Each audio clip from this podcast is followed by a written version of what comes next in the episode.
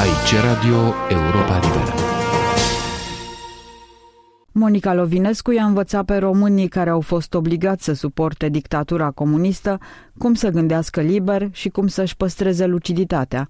Prin vocea acestei scriitoare, jurnaliste și formatoare de conștiințe, venită pe undele Europei libere, intelectualii autohtoni puteau să se sincronizeze cu Occidentul, să înțeleagă că, dincolo de cultură, moralitatea și nealinierea cu puterea comunistă pot fi primii pași spre o altfel de lume.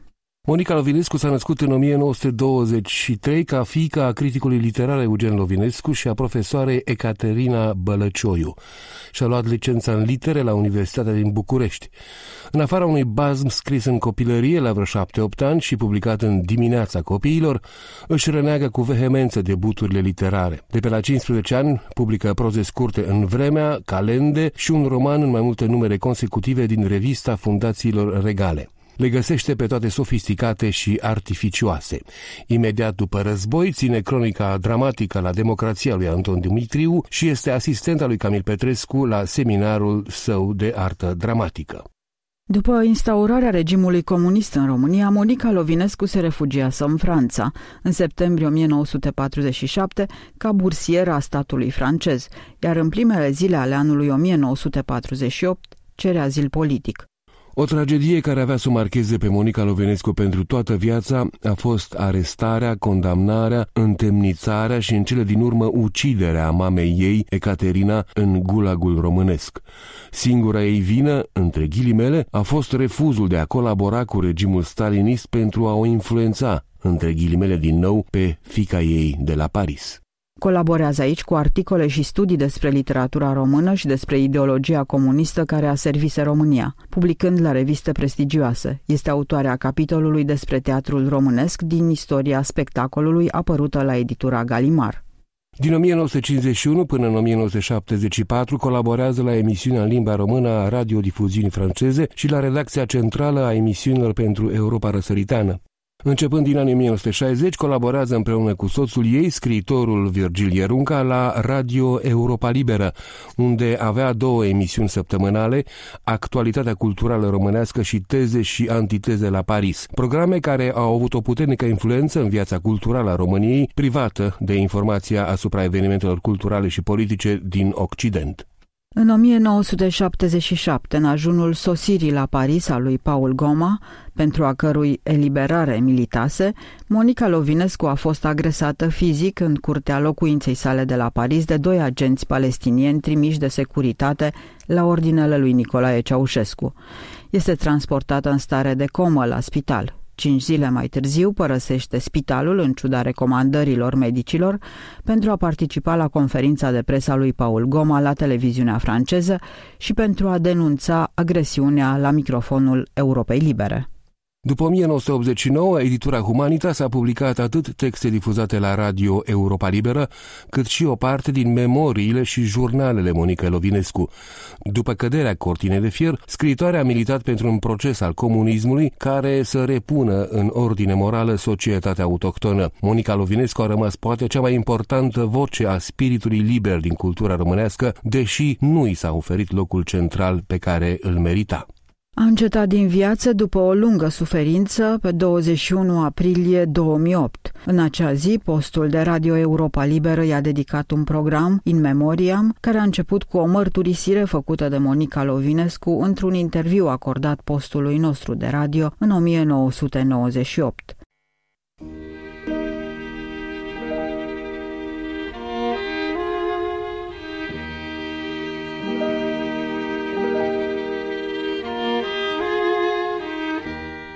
Aici Radio Europa Liberă, doamnelor și domnilor, bună seara! La microfonul Cian Ștefănescu difuzăm astăzi o emisiune dedicată Monica Elovinescu, care a încetat din viață noaptea trecută la Paris, în vârstă de 84 de ani. Începem însă cu un buletin de știri redactat și prezentat de Victor Eskenazi Moroșan. Cum ați auzit, la Paris a încetat din viață Monica Lovinescu, figură proeminentă a culturii românești, redactor al postului nostru de radio Europa Liberă între anii 1962 și 1992. Într-un mesaj de condoleanță al președintelui Traian Băsescu se afirmă că Monica Lovinescu, cităm, va rămâne pentru totdeauna în memorie ca voce a rezistenței morale în vremuri de opresiune și suferință, numele ei înscriindu-se alături de cel al regretatului Virgil Ierunca în panteonul demnității poporului român. Întreaga emisiune Europa Liberă în direct îi este dedicată. În cadrul ședinței săptămânale a guvernului, premierul Călim Popescu Tăricianu a cerut noului ministru de externe, Lazar Comănescu, să ia măsuri cu prioritate pentru, cităm, protejarea drepturilor românilor din afara graniței. Într-un interviu cu ziarul milanez Corriere de la Sera, Roberto Maroni, membru al conducerii Ligii Nordului, formațiune populistă și anti-imigrație, desemnat de Silvio Berlusconi pentru postul de ministru de interne, a declarat că va trebui găsit o soluție la situația românilor imigranți care comit delicte. Ar trebui să fie o măsură ad hoc, a spus el, citat de Corriere de la Sera și agențiile de presă, deoarece ei sunt membri ai Uniunii Europene.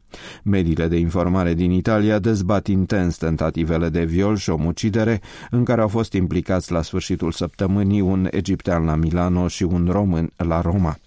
La Ministerul Apărării s-a desfășurat prima reuniune a Comitetului Mixt Român-American însărcinat să pună în aplicare prevederile acordului dintre Statele Unite și România privitor la activitățile forțelor Statelor Unite staționate pe teritoriul României.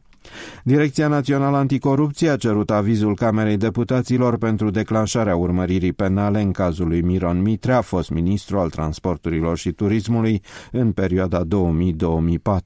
Mitrea este acuzat de luare de mită, instigare la fals în înscrisuri oficiale și uz de fals, ultimele două în legătură directă cu infracțiuni de corupție, potrivit comunicatului DNA.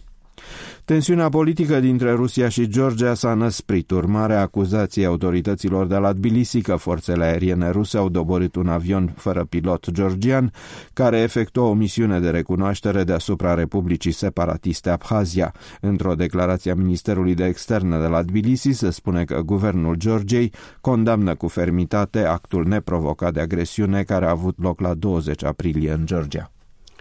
Mulțumesc, Victor, doamnelor și domnilor. Mai multe știri, analize și interviuri găsiți pe pagina de internet a postului de radio Europa Liberă.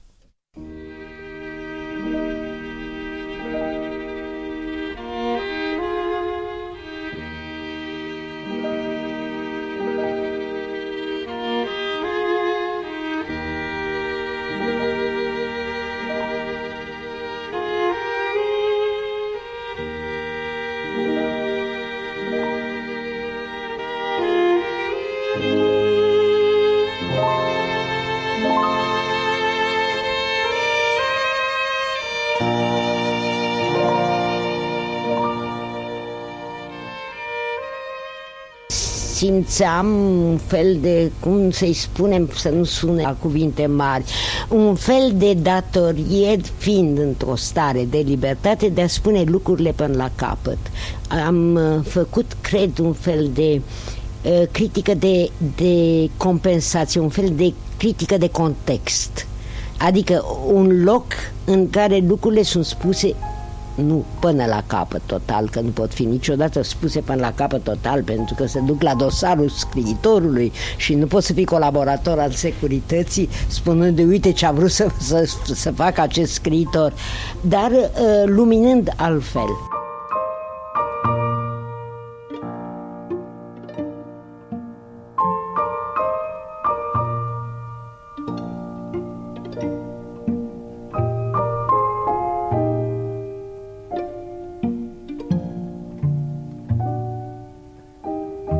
Monica Lovinescu, de ale cărei vorbe la Europa Liberă s-au agățat sute de mii de oameni înainte de 1990, a murit în stil românesc, înconjurat adică de ignoranța, indiferența și uitarea noastră.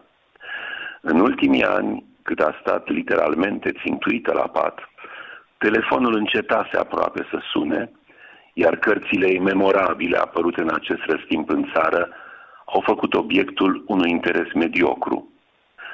De la un moment dat încolo, românii n-au mai avut nevoie pur și simplu de Monica Lovinescu. La ce bun să ții minte un om a cărui valoare de întrebuințare dispăruse într-un interludiu al istoriei? Cu fiecare moarte ilustră îmi spun că avem un adevărat har în a ne sabota sistematic istoria. Și asta pentru că nu suntem capabili să respectăm minima ei condiție, civilizația aducerii aminte. Adevărul e că neștiind să onorăm spiritul altuia, nu ne place să avem eroi și mai ales nu ne place să avem eroi contemporani. Românii preferă să-i uite pe cei care le-au dăruit ceva esențial din viața lor, deoarece dispărându-le simțul comunitar, așa cum nu mai cred în jerfă, cred că e mai bine să nu datorez nimic nimănui. Gabriel Liceanu pentru Radio Europa Liberă.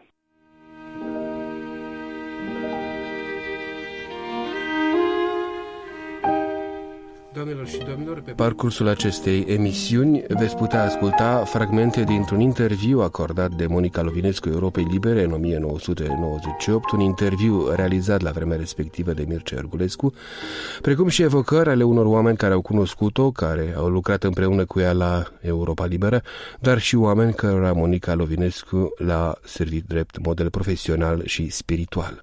Să-l ascultăm acum pe criticul literar Gelu Ionescu.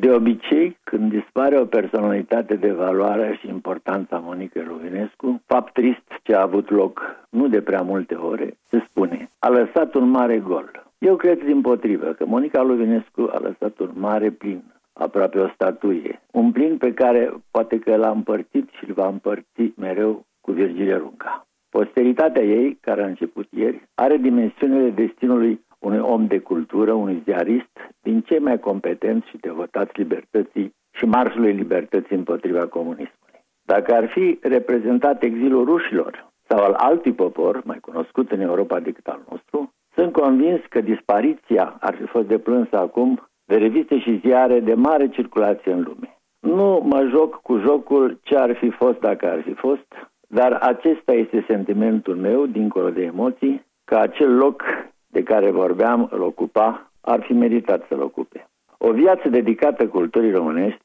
părții din ea care rezistă azi, care rezistă pentru că ea și încă nu mulți alții a ținut în mână torța valorii și cinstei, torță cu care în același timp a ars cât s-a putut impostura, abandonul moralei, minciuna și mizeria ce a acoperit o mare parte din cultura și civilizația noastră românească cu zdreanța dictatorii comuniste. Cât a sperat Monica Lovinescu în binele pe care l-a adus libertatea, se poate imagina, și nu e acum timpul măsurării deziluziilor, ci mai degrabă cel al împlinirilor. Pentru aceste împliniri și restabiliri a tradițiilor culturii române, atâtea care sunt astăzi la vedere, și altele care nu vor înceta să se impună, memoria ei va rămâne mereu ca un văl al izbândei. Om de o mare inimitabilă sensibilitate, încurajatoare cel mai adesea, neclintit în convingeri, afectos și prieten de o rară fidelitate, care a fost dezamăgită de destule ori, i-a impus un stil oral de a pune în valoare sau din potrivă de a vesteji, care ne va rămâne în ureche tuturor celor care l-am ascultat decenii de rând. În ce mă privește, am avut o relație de o perfectă colaborare amicală fapt rar care nu am încetat să-l prețuiesc. Îmi amintesc de miile de ore petrecute în convorbiri telefonice între Paris și München. Mă voi gândi mereu la felul ei de a ți aproape fără a atinge o intimitate curioasă, indiscretă.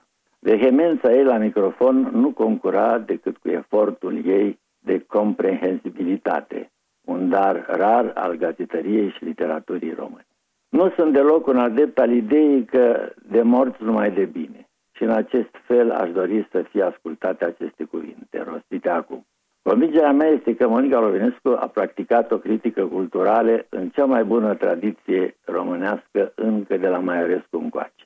Nu e o comparație, ci o încercare de corectă situare. Cât despre suferințele sale din ultimii ani, cred că dacă Dumnezeu a vrut să le curme, înseamnă că a vrut să ne despartă acum de ea. Voi ține alături de mulți, mulți alții o lumânare aprinsă până ce aceasta se va stinge și ea.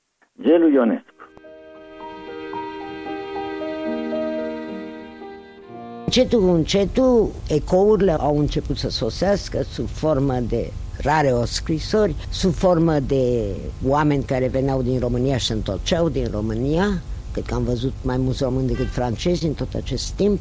Deci știam și ne-am servit de acest ecou pentru a încerca cât am putut, fie să asigurăm o notorietate unor oameni care să fie mai puțin vulnerabili acolo, fie să salvăm uneori oameni.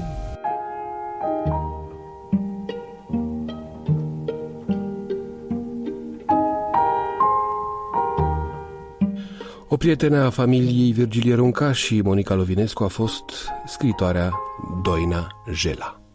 Nu cred că sunt uh, în stare să spun ceva despre Monica Lovinescu acum, decât că decât că este păcat să nu spunem nimic la Europa Liberă, care este locul uh, în care a lucrat uh, practic toată viața, în care ne-a arătat nouă românilor un devotament nesfârșit, un devotament de care nu o să mai avem parte niciodată și o dragoste nemeritată și neașteptată care ne ridică în proprii noștri ochi.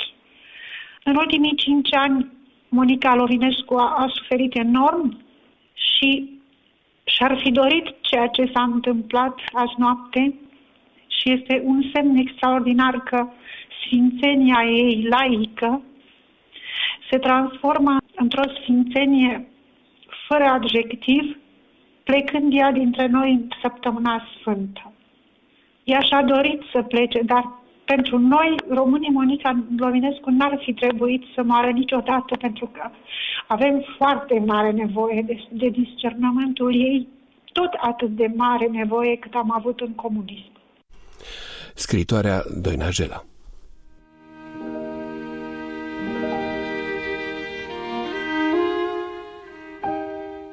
Cred că marea noastră problemă e că avem acum o societate de pildă descompusă. Această societate descompusă este descompusă din pricina unui regim politic. Această societate descompusă a fost mai puțin ajutată ca aiura, să spunem, de scriitorii noștri când vorbeam adineori de complicitate. Scriitorii noștri au rezistat grosomodo cu excepțiile pe care le știm prin cultură și aceea nu e rău deloc, dar cred că nu e suficient.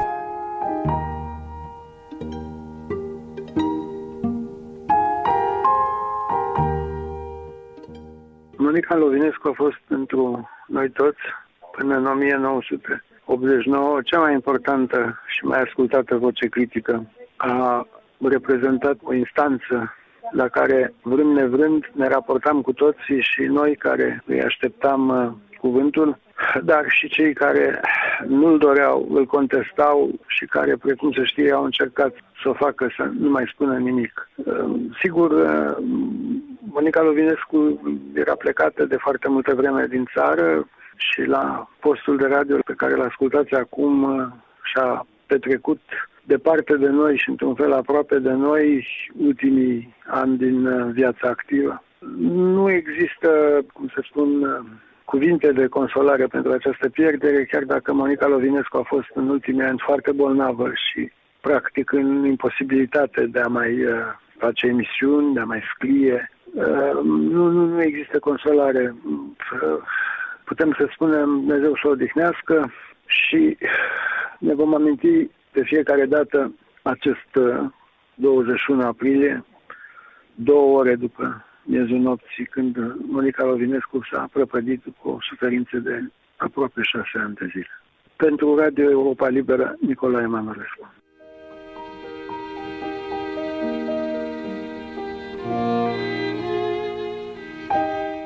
Aici, Radio Europa Liberă, vă reamintim că ascultați un program special dedicat Monicăi Lovinescu, care a încetat din viață noaptea trecută. Să ascultăm acum o notă biografică a Monicăi Lovinescu, semnată de Sabina Fati.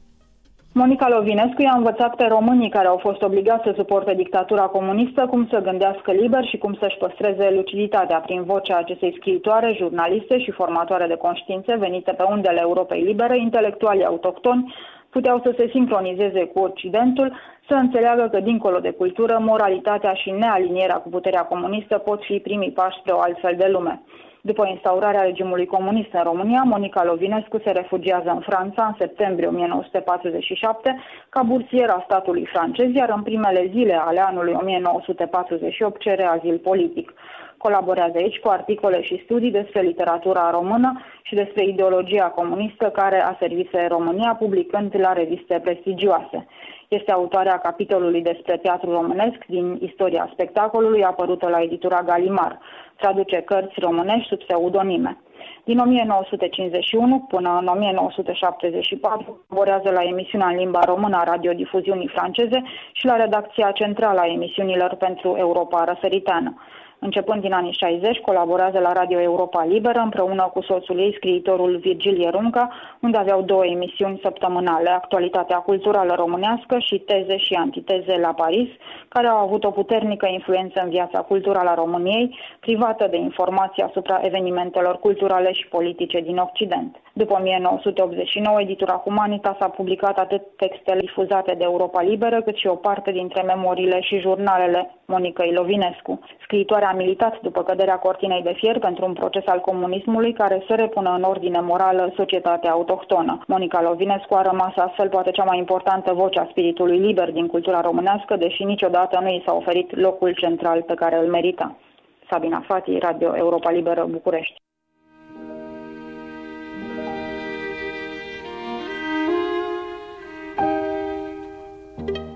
Pentru mine pierderea Monicăi Lovinescu este foarte dureroasă, cum la fel de dureroasă a fost și pierderea lui Virgilie Ronca acum câtva timp. Mi-au fost prieteni și când niște oameni de calibrul lor te iubesc, asta este ca și când Dumnezeu te alege.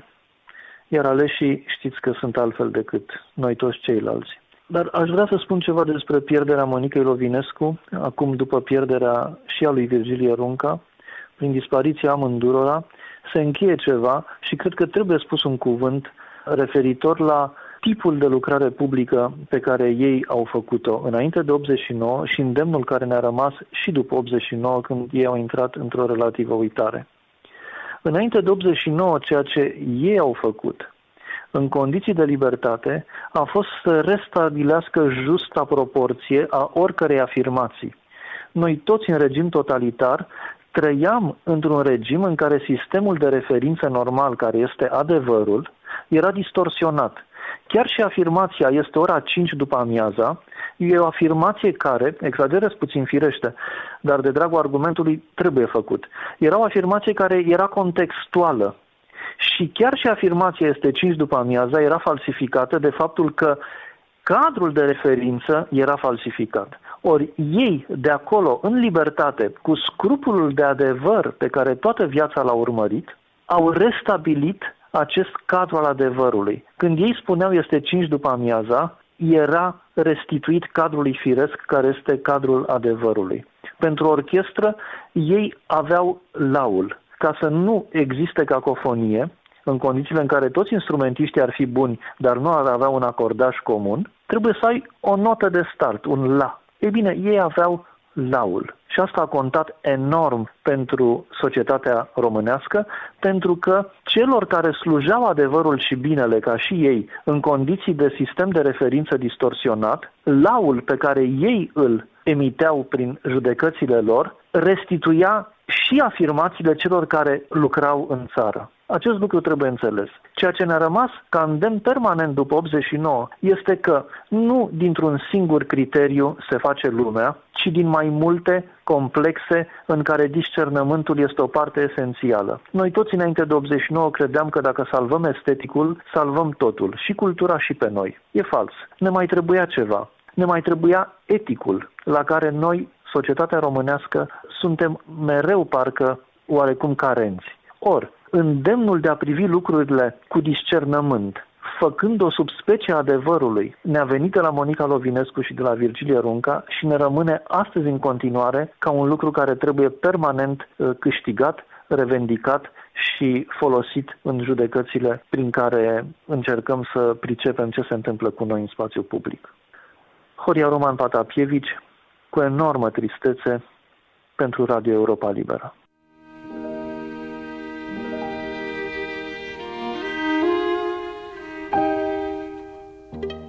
Monica Lovinescu a fost pe toată durata anihilării comuniste singura instituție liberă a României. A trăit, desigur, în exil, în afara țării, dar tot acolo a trăit și a mințit diplomația statului comunist român.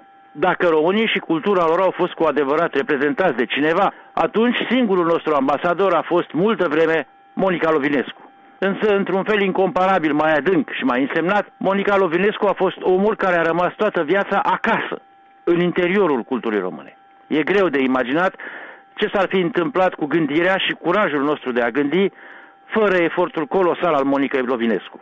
Aproape tot ce am aflat, învățat sau reînvățat despre scrisul românesc, îi se datorează acestui om care a recitit cărțile mari și interzise, a corectat aberațiile propagandei comuniste și a luat de mână generațiile noi spre a le duce la întâlnirea cu adevărata cultură românească. Monica Lovinescu s-a opus demolării culturii române și a reușit să salveze tot ce avem astăzi.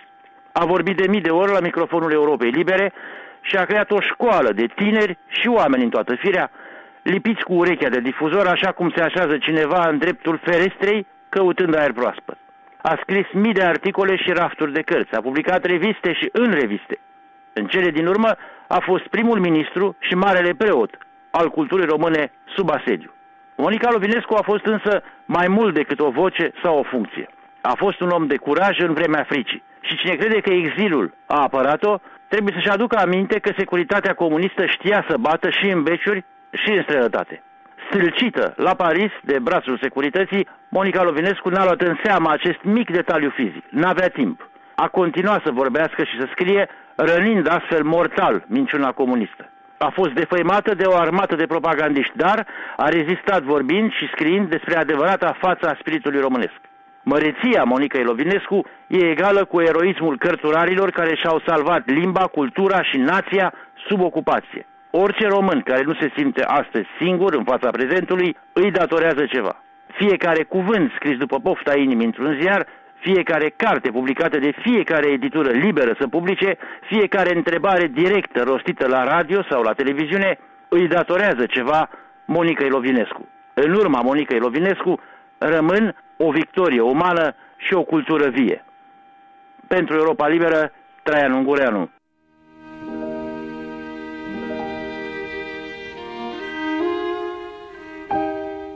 care a fost direcția acestor emisiuni, să discută oarecum dacă au fost estetice, etice sau direct politice. Eu cred că în experiența trăită de scriitorul român, de intelectualul român și de intelectualul de peste tot sub un regim comunist și sub un regim totalitar. Criteriul, bineînțeles, când discuți literatură nu poate fi decât estetic, dar este într-o mare de politic și de ideologic încât sunt foarte greu de despățit. Vă reamintesc că ascultați o emisiune specială a postului de radio Europa Liberă dedicată memoriei Monicăi Lovinescu. În continuare, profesorul Vladimir Tismăneanu.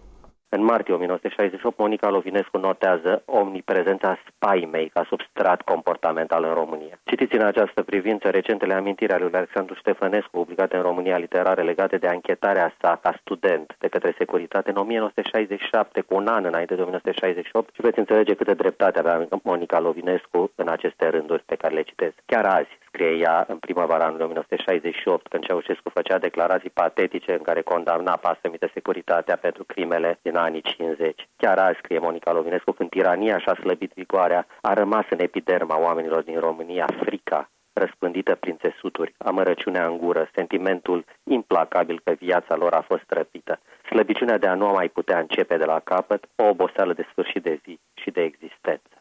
În acest timp, care este unul al speranțelor fugitive și al unei libertăți abia mijite în România, la Praga iau ființă asociații independente. Se năruie cenzura, partidul pare să renunțe la poziția monopolistă asupra puterii. Se prefigurează extincția ceea ce Lenin și Trotsky au impus ca model în 1917, dictatura proletariatului, adică unui nucleu despotic cu ambiții mesianic revoluționare. Se deschide tabul central, ceea ce Monica Lovinescu definea drept paranteza teroarei fostele victime necomuniști își revendică drepturile. Se formează două cluburi, clubul K231 și clubul foștilor nemembri de partid, clubul K231 fiind legat de numărul articolului de lege care privea delictele politice pe baza căruia au ajuns în închisori între 30 și 40 de mii de oameni în anii 50. La acel moment, Eduard Goldstücker, specialist în Kafka, fostă victimă comunistă a regimului comunist, președintele unui scriitorilor de la Praga, în 1968, declară Nu știu cum să vă numesc,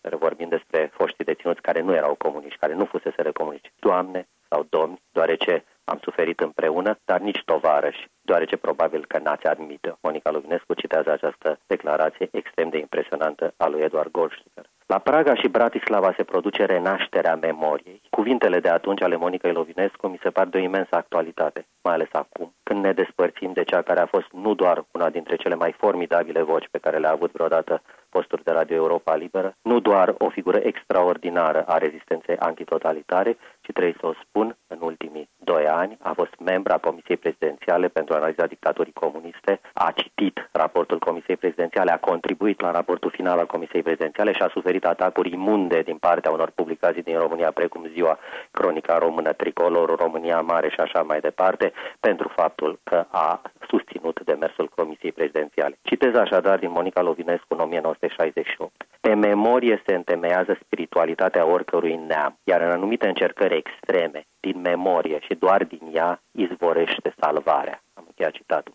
Examinând cuvintele lui Mircea Vulcănescu, să nu ne răzbunați, Monica Lovinescu propune o etică a neuitării, deci nu una a revanșei. Acest etos a inspirat raportul final al Comisiei Prezidențiale, a fost inspirat de poziția Monica Lovinescu, o comisie din care au făcut parte, sunt onorat să o spun, Virgilie Runca și Monica Lovinescu. Pentru Monica Lovinescu, primăvara de la Praga a fost o revoluție pentru recucerirea dreptului la adevăr. Este o formulă pe care a folosit-o în emisiunea din 20 aprilie 1968.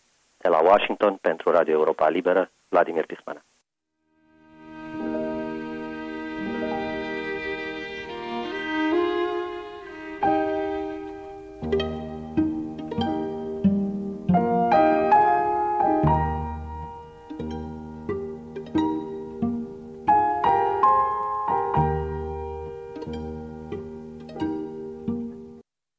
Cred că și Virgilie Runca și cu mine am stat la București totuși, adică am stat uh, la Paris într-un cartier bucureștean.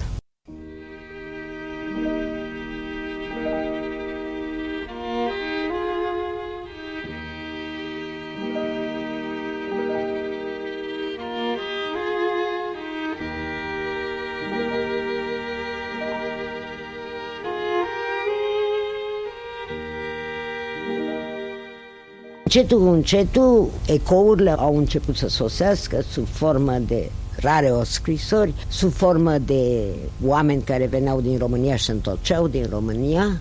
Cred că am văzut mai mulți români decât francezi în tot acest timp. Deci știam și ne-am servit de acest ecou pentru a încerca cât am putut, fie să asigurăm o notorietate unor oameni care să fie mai puțin vulnerabili acolo, fie să salvăm uneori oameni.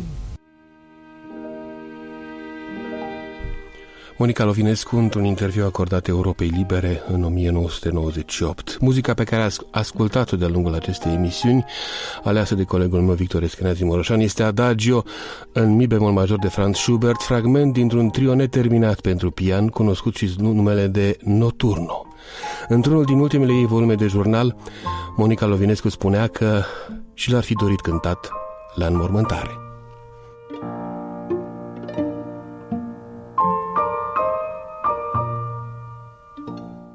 Aici Radio Europa Liberă.